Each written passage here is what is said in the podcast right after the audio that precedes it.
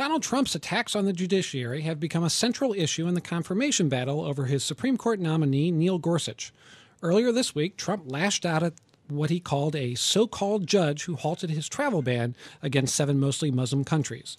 Then yesterday, Trump took a preemptive swipe at the federal appeals court that is now considering that case. Meanwhile, Gorsuch is making the rounds in meetings with the senators who will be considering his nomination. He has told them he is, quote, disheartened and, quote, demoralized by the president's comments. That's according to both lawmakers who met with him and the nominee's spokesman. Here's Nebraska's Republican Senator Ben Sasse speaking on MSNBC.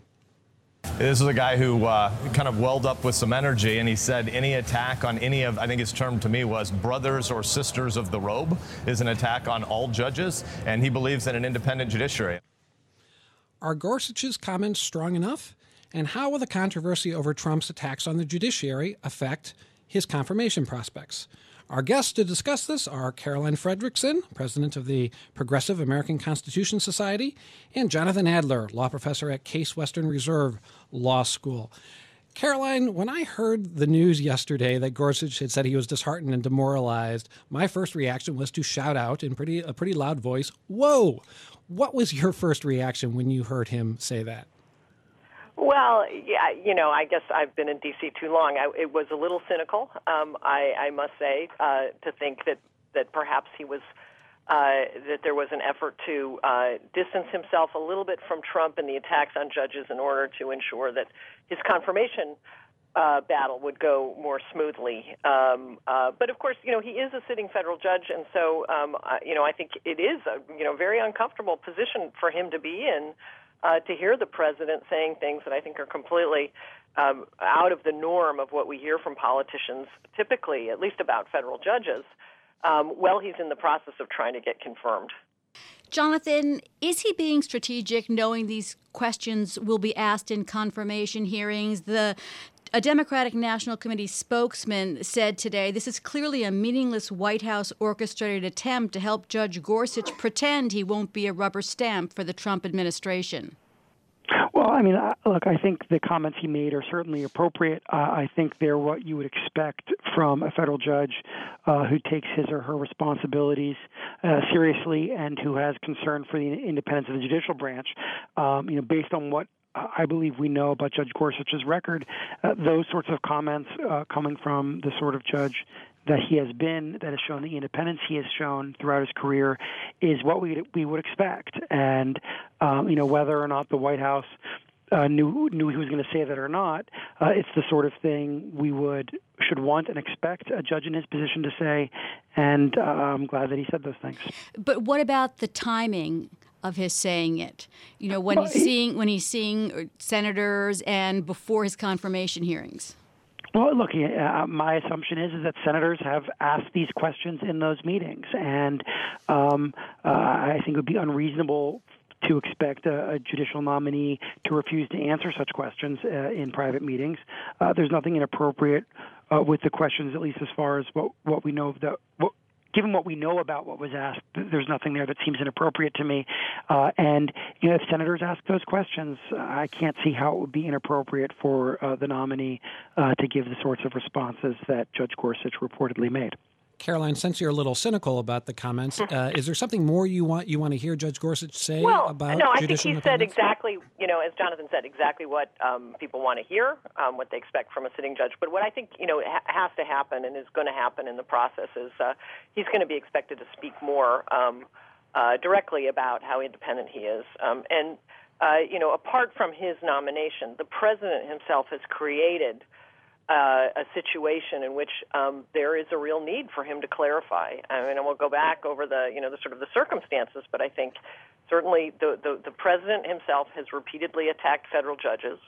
Um, he attempts to, you know, not just use the bully pulpit, he actually attempts to just bully. and it seems that he thinks he can get his way in the court um, by um, intimidating judges. Um, and, you know, most recently, as you mentioned, uh, uh, with the Ninth Circuit and its expected ruling, um, you know, already sort of uh, uh, sort of attacking uh, uh, the judges in, in that case. There was Judge Curiel because he was a, Mexic- a, a Mexican uh, uh, uh, origin or from his, his parents were Mexican. Um, and that was, uh, that was the, the camp during the campaign, the case about Trump University. Exactly, and so I think all of that, um, you know, plus his very um, explicit um, statement multiple times during the campaign, and more recently that he has a litmus test. Um, uh, you know, I think will make the Democratic senators, particularly, but I think some of the Republicans will want to push him um, to say, you know, how do you feel about those statements? repeatedly, the ones that, you know, that sort of trying to extract certain outcomes in certain cases, as well as the litmus test. And they're going to want to know that he hasn't sort of made up his mind um, on particular cases, that he has the ability to, to rule against the president if necessary. There are going to be a lot of lawsuits against this president. There are already many making their way through the court system. Um, and I think they're going to want to see that he truly is an independent uh, uh, judge and will be an independent justice. So, does that mean, Jonathan, that there will be so much uh, concentration on his independence from the presidency that other things might get lost?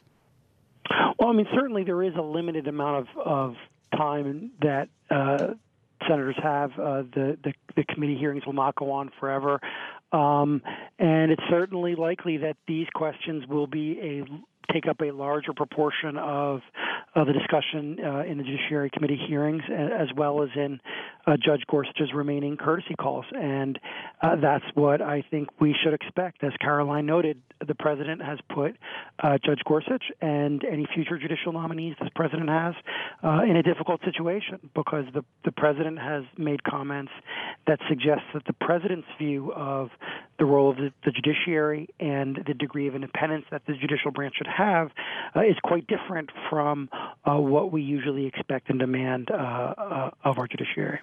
Senator Jeff Sessions is now Attorney General Jeff Sessions. He was sworn in today after getting Senate confirmation last night on a virtually party line vote. He vowed to make crime fighting and illegal immigration his priorities. Meanwhile, President Trump signed three executive actions directing the Justice Department to intensify its efforts to fight drug related crime and violence against police officers. We're talking with Caroline Fredrickson, president of the American Constitution Society, and Jonathan Adler of Case Western Reserve Law School.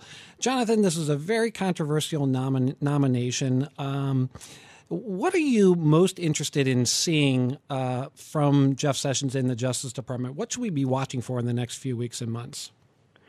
Yeah, well, there's there's a lot in there. I mean, certainly what we should be watching for first and foremost is the extent to which he he upholds the commitments he made in the confirmation process uh, to faithfully execute um, the laws and to be the to run the Justice Department in an independent way in accord with, with federal law. Some things that I think we should be paying particular attention to is how he resolves some uh, conflicts between his obligations and perhaps uh, some of his uh, personal views.